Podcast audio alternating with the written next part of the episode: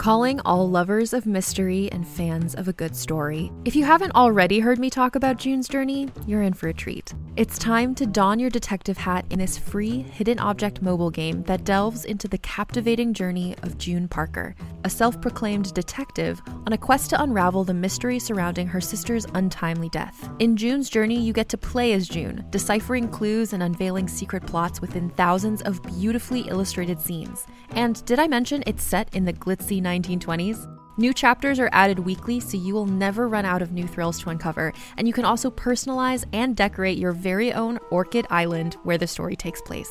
How sharp are your detective skills? Find out when you download June's Journey on your Android or iOS device, or play online via Facebook Games. Your detective journey awaits.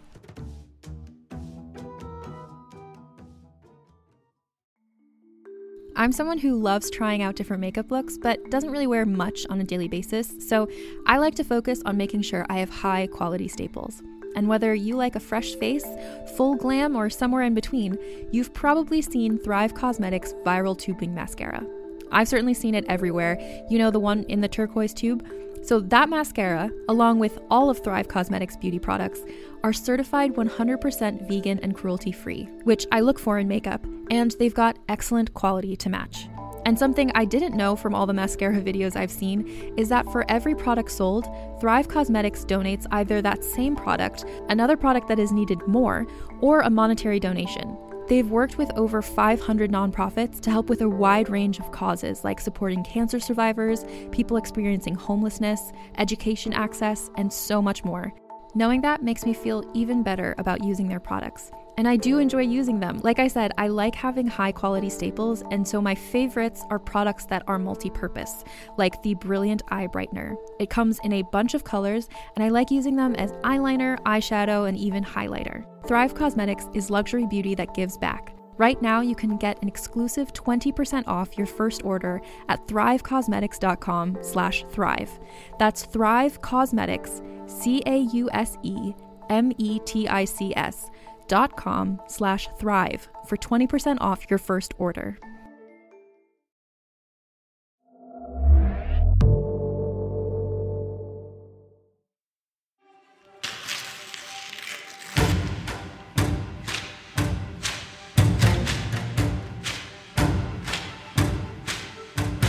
Realm presents Bookburners, Season 2, Episode 14.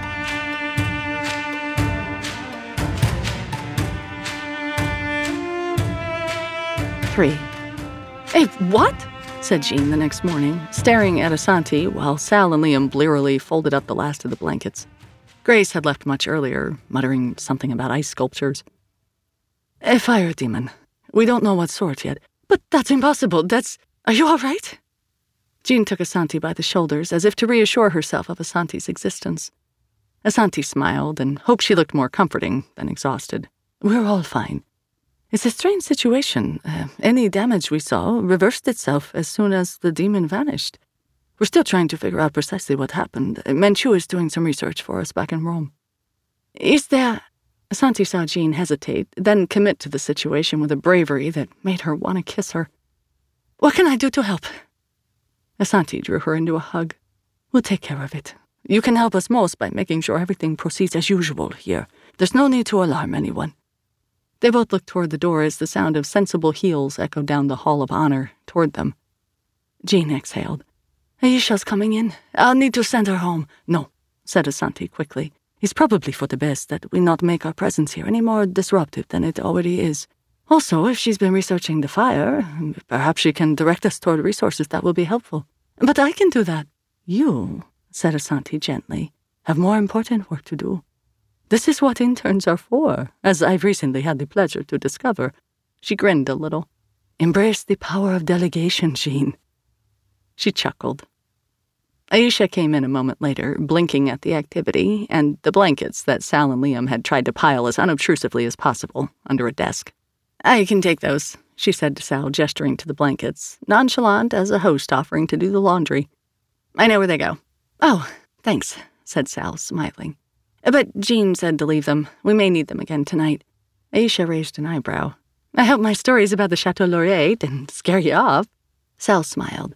We just have a lot of midnight oil to burn. Aisha, Jean called. Could you pull up the material you've been working with for our friends? They'd like to learn more about the origins of the fire. Aisha frowned a little, but nodded. Sure. Anything in particular? Testimony, monographs, unsubstantiated rumors? Everything, said Asanti. By the time Jean and Aisha clocked out, Sal, Liam, and Asanti had learned a great deal about the original Parliament's architecture and layout, absorbed the rivalry between funding for farms and fisheries, and squinted at the fact that there really had been German plots to do damage to Canadian factories and government buildings during the Great War. But we're no closer to figuring out how the ghost of a fire demon was haunting the library. My money's on Bowman Brown Law, said Liam. I mean, he saw a fire had started but ran back to his coat for something precious in his pocket. Suspicious, right? Maybe he had an artifact that had been stolen or tampered with.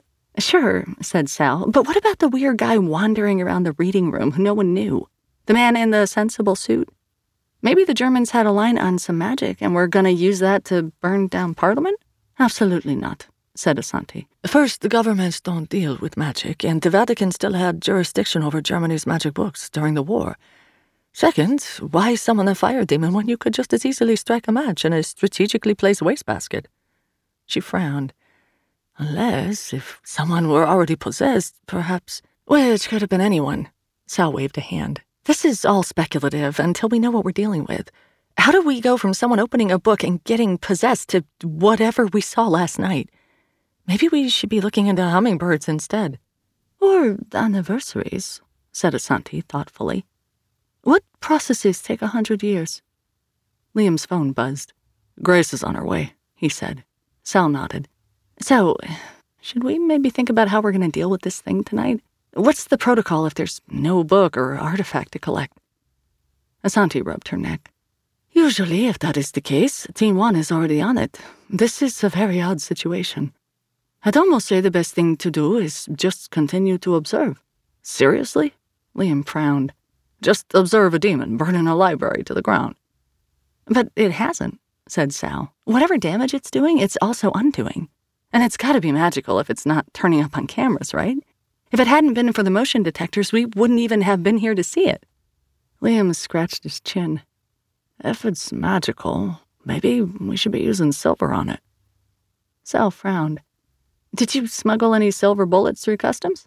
No, said Liam. But I did bring the shroud for keeping books shut. Maybe we can use that to trap it. Sal and Asanti looked at each other, then at him. That's a really good idea, said Sal.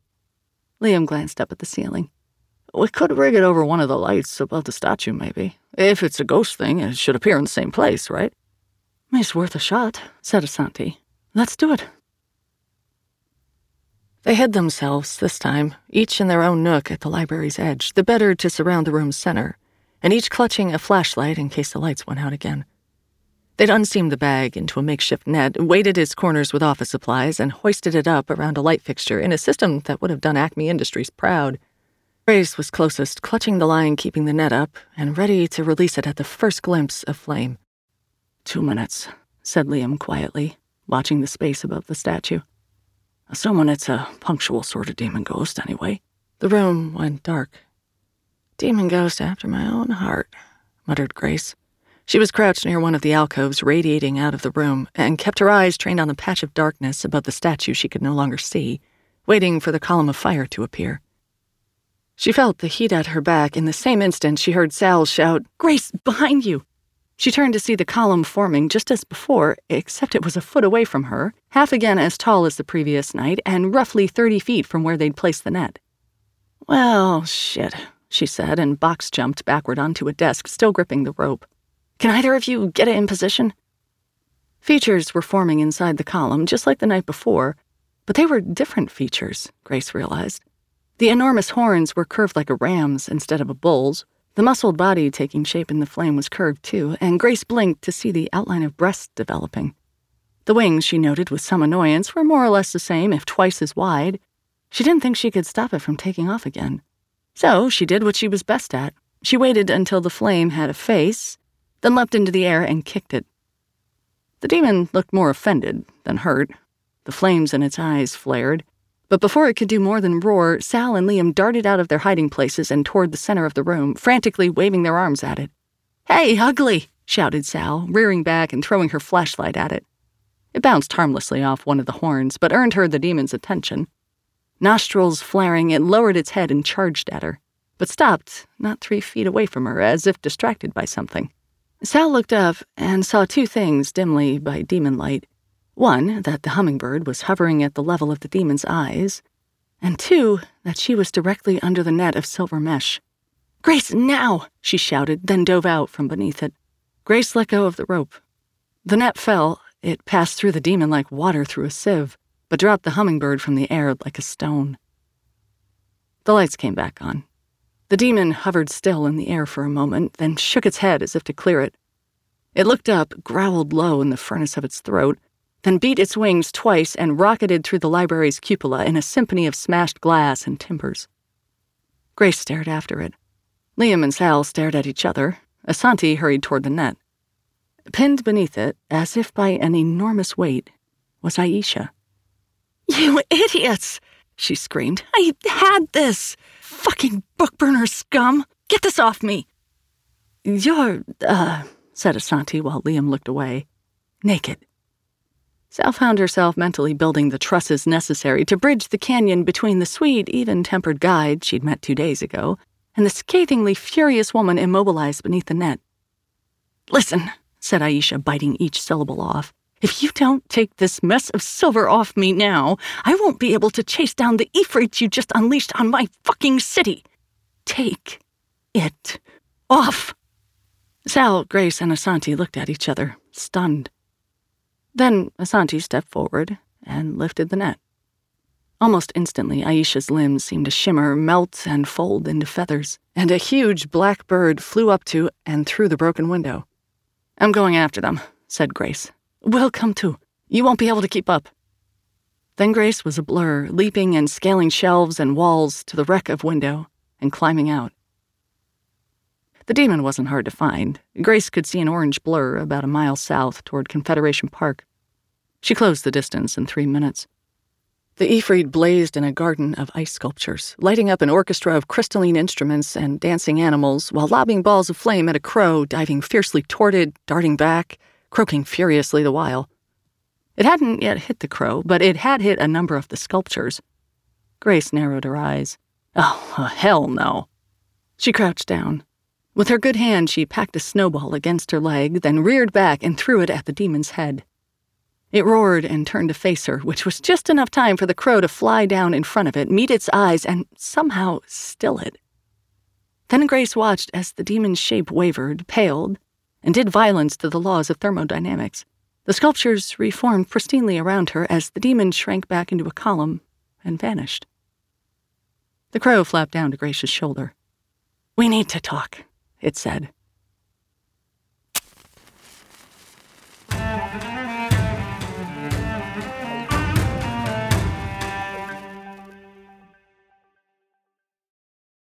Four.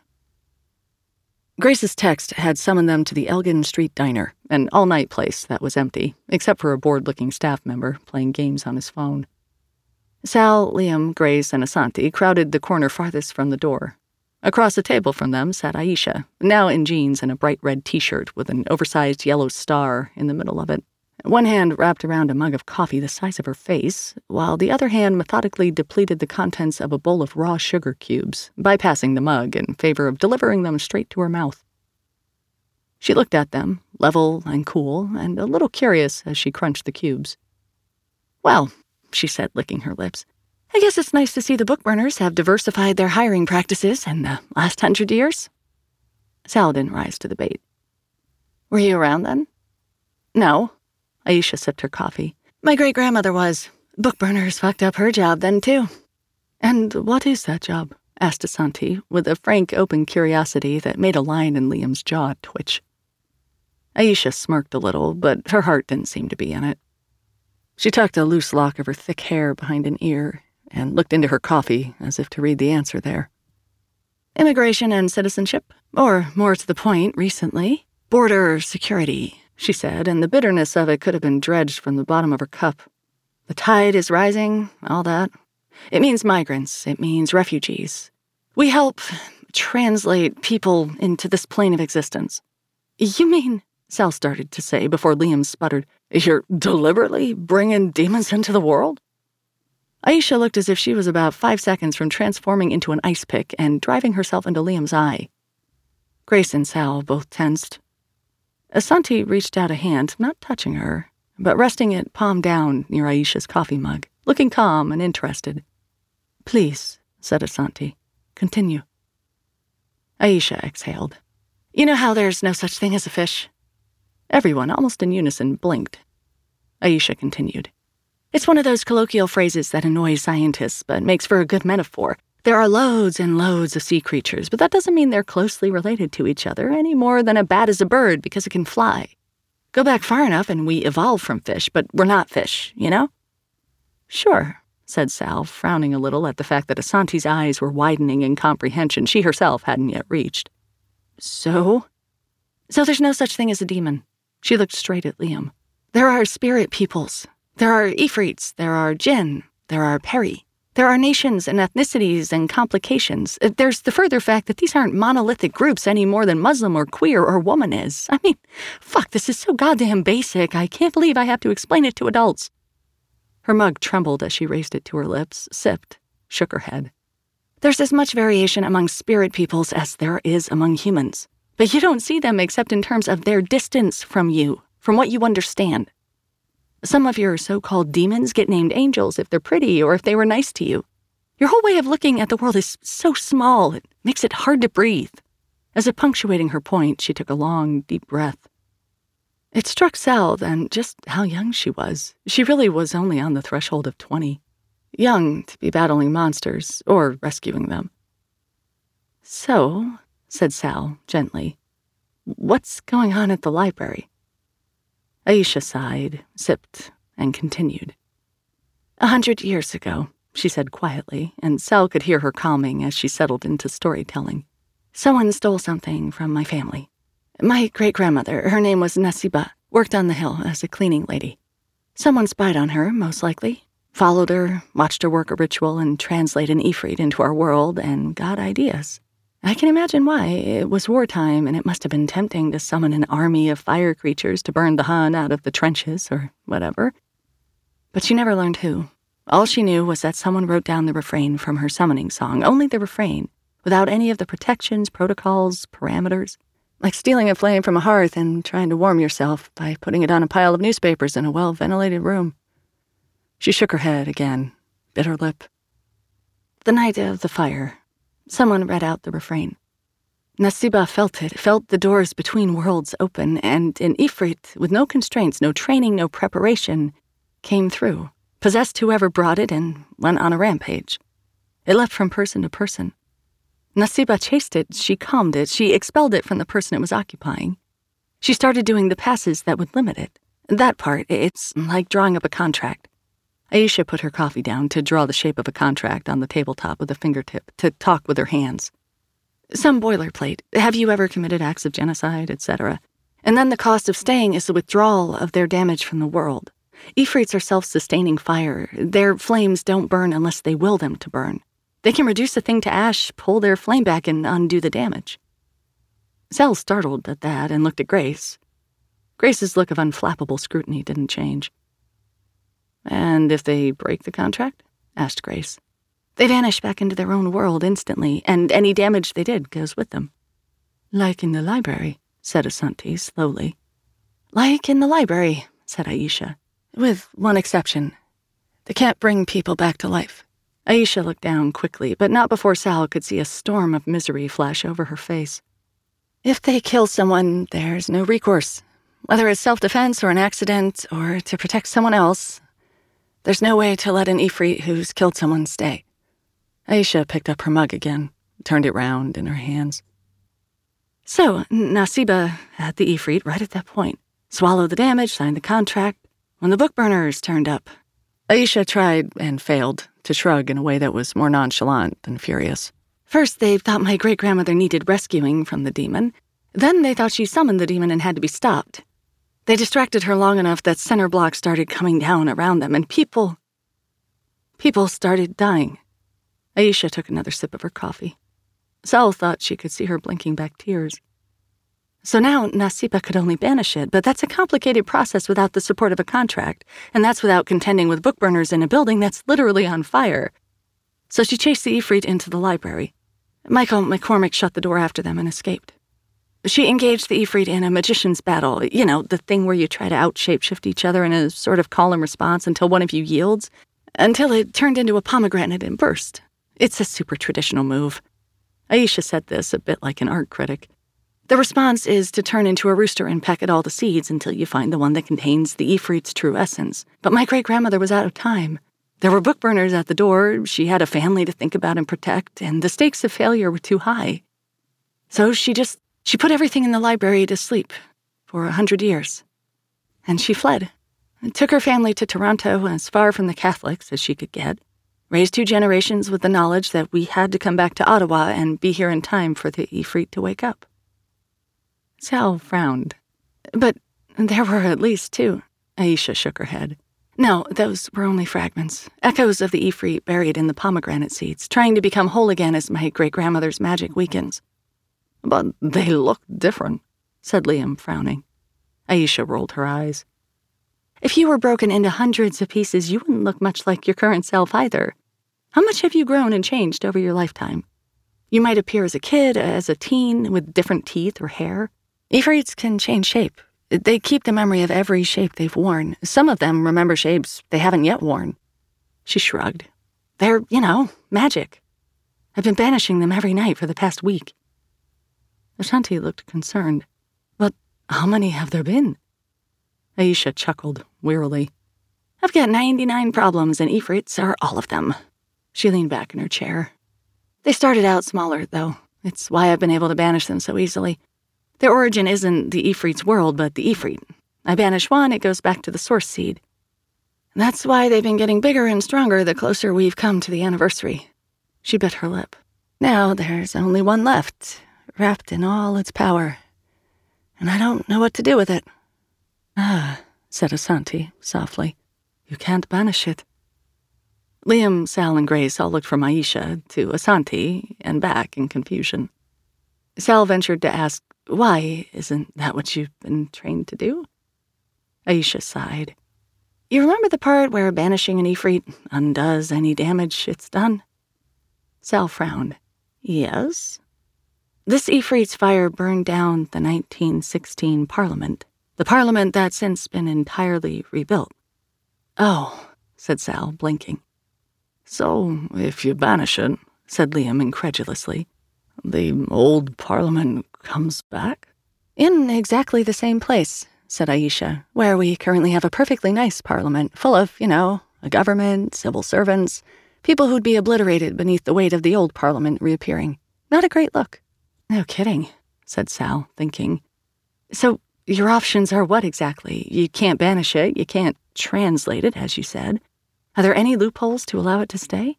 I've been studying this for years, the only loophole I've been able to find is Nasiba's, said Aisha quietly. But I'm still a novice. I'm not as strong as she was. I can't work that kind of area wide magic, even with the tide rising in my favor. It's a knot I can't untie. She leaned forward again, laid her hands flat against the table's surface, looking miserable. I have to cut through it. I have to kill it. There was a moment's silence. Then Grace reached out a hand and covered one of Aisha's. Hey, said Grace, that we can help with.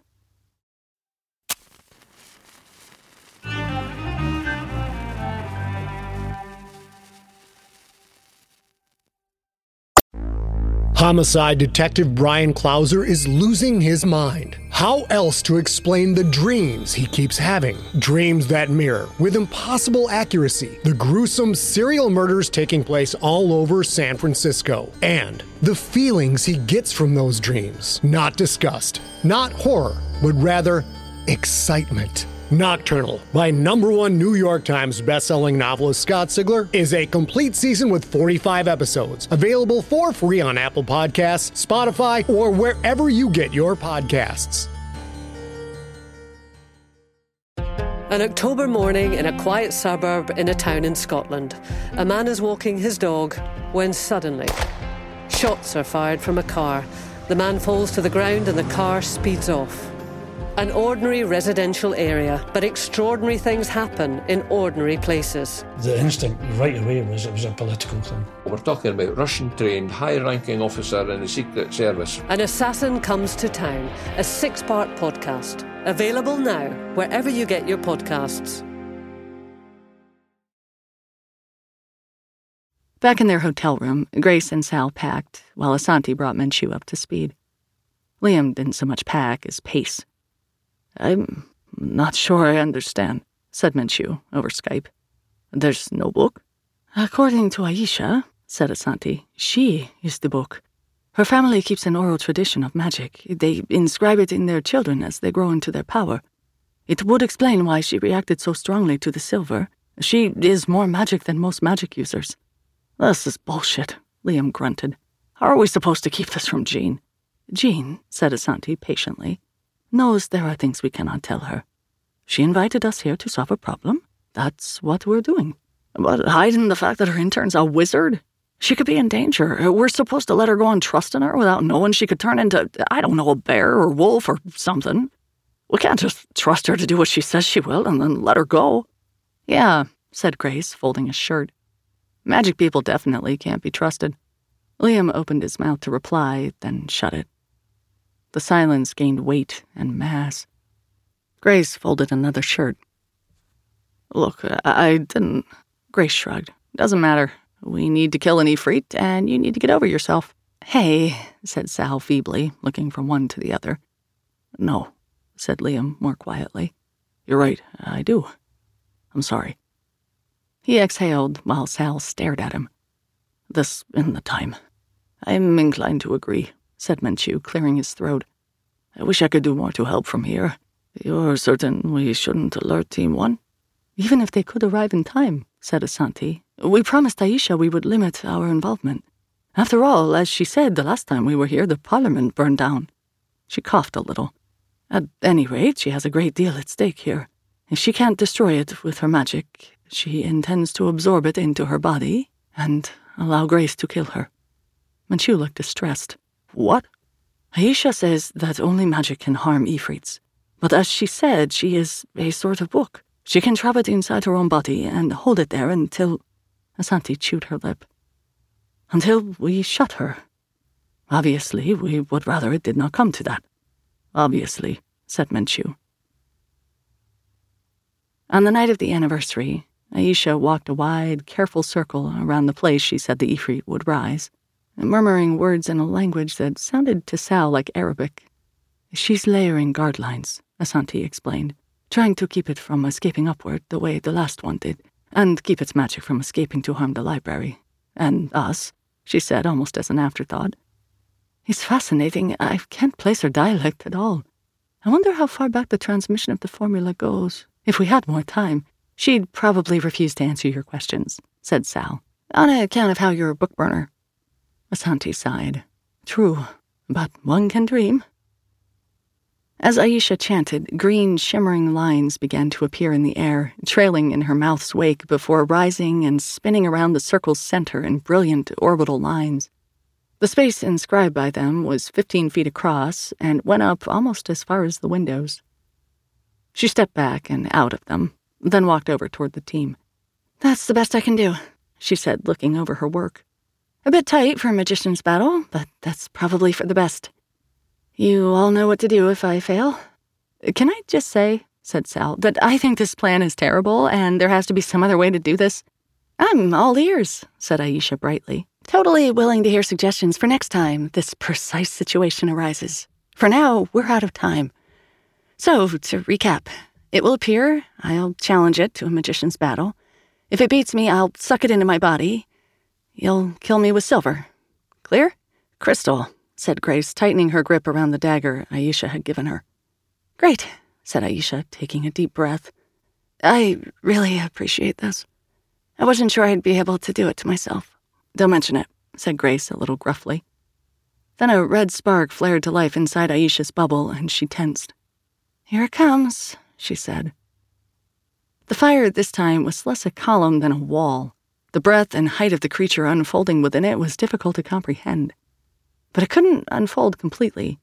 The green lines of Aisha's magic covered it like layers of skin, drummed taut and seconds from bursting. The body taking shape was almost a perfect triangle. Shoulders broad enough to stroll on, a burning torso muscled like Milton's Satan. Only its eyes looked like its previous incarnations, white hot circles of licking flame looking straight ahead. Aisha shouted something at it in the language of her magic, and it looked down at her.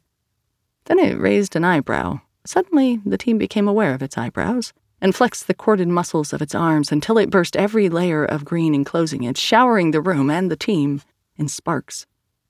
It stretched its limbs, unfurled its wings, and laughed in a voice of heat and smoke and burning.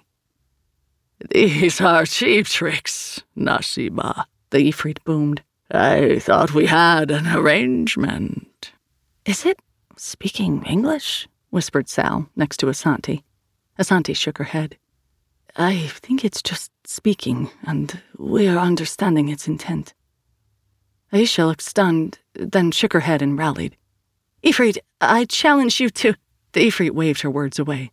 Nasiba, why are you doing this? I told you I would wait. I have waited. I'm ready. Send me home. Aisha stared at it for a long moment. Sal watched her mouth working without making a sound. Finally, she said, with a quiet that carried, Nasiba was my great grandmother. I'm Aisha. It was the Ifrit's turn to stare. Ah, forgive me, little one. You look alike. I thought she did say she would need a long time. I forget how brief you are, how quick you burn.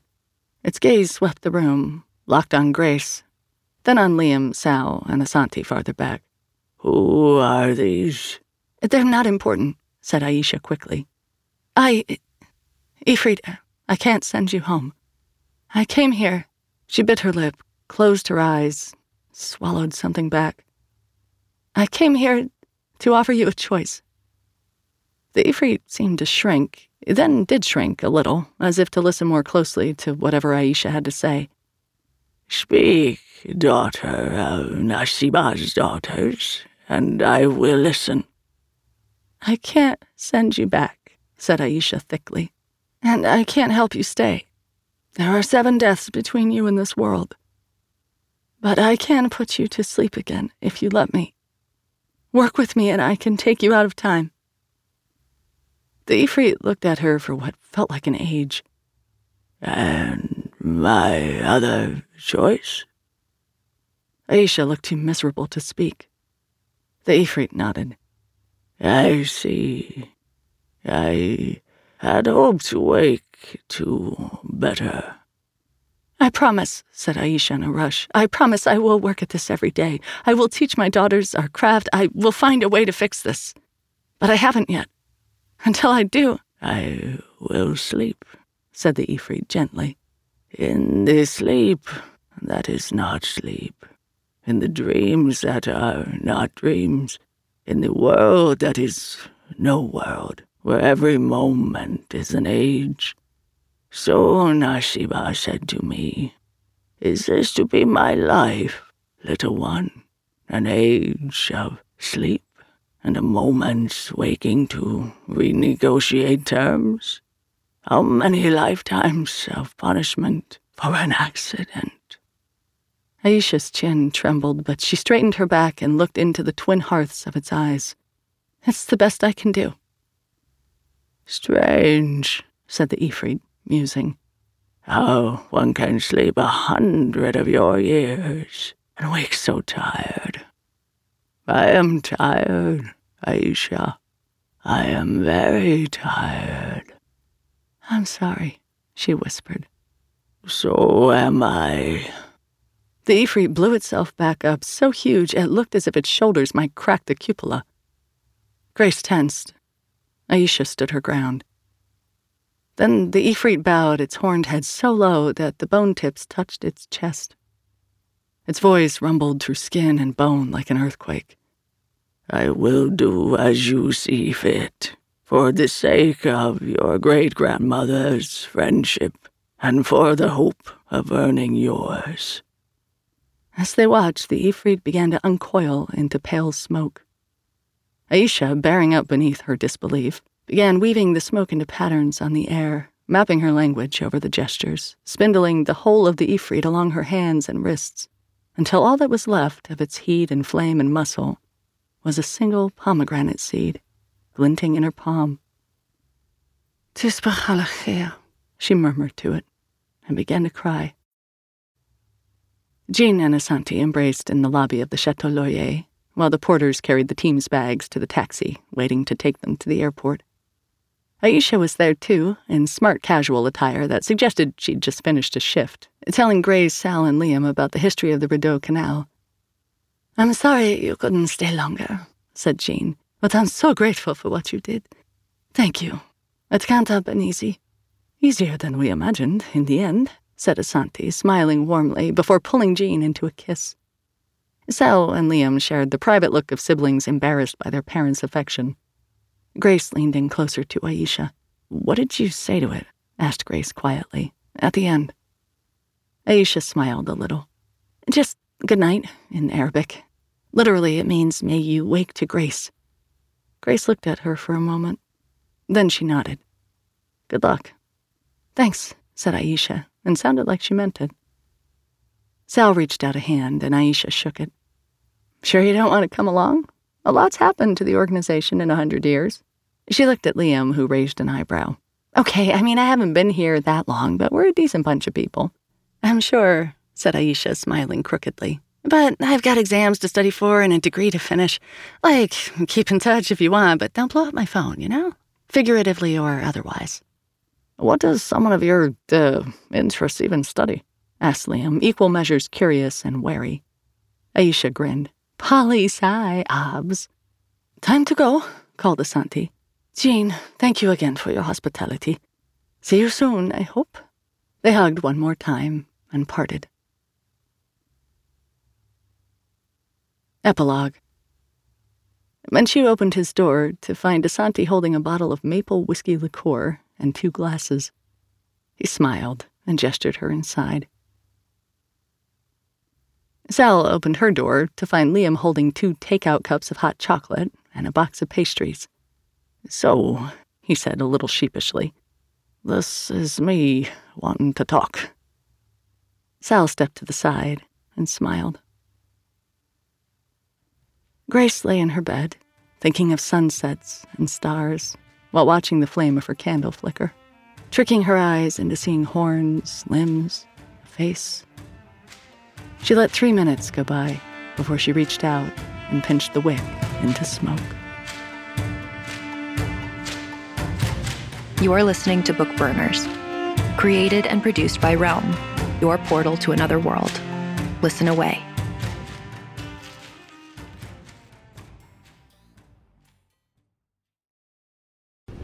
Talmor, Sheshin Marachi. Talmor is my home. My family have worked the land for generations. My gran says the island does not belong to us, but we belong to the island. And we must be ready, for a great evil is coming, and death follows with it. Listen and subscribe to the latest season of Undertow, The Harrowing, a Storyglass production presented by Realm, available wherever you get your podcasts. Contained herein are the heresies of Radolf Burntwine, erstwhile monk turned traveling medical investigator. Join me as I uncover the blasphemous truth of a plague ridden world that ours is not a loving God, and we are not its favored children. The Heresies of Radolf Burntwine, coming January 2nd, wherever podcasts are available. GZM shows and the creators of Six Minutes are rolling out their newest audio adventure with the podcast Discovering Dad. A cautious single dad with a secret past and his rebellious kids embark on a thrilling quest complete with hidden treasure, villains, and a family curse. New episodes of Discovering Dad roll out weekly starting June 11th on Apple Podcasts. Follow the show so you never miss an episode. or listen early and ad-free as a GZM Show subscriber. Go to gzmshows.com to learn more.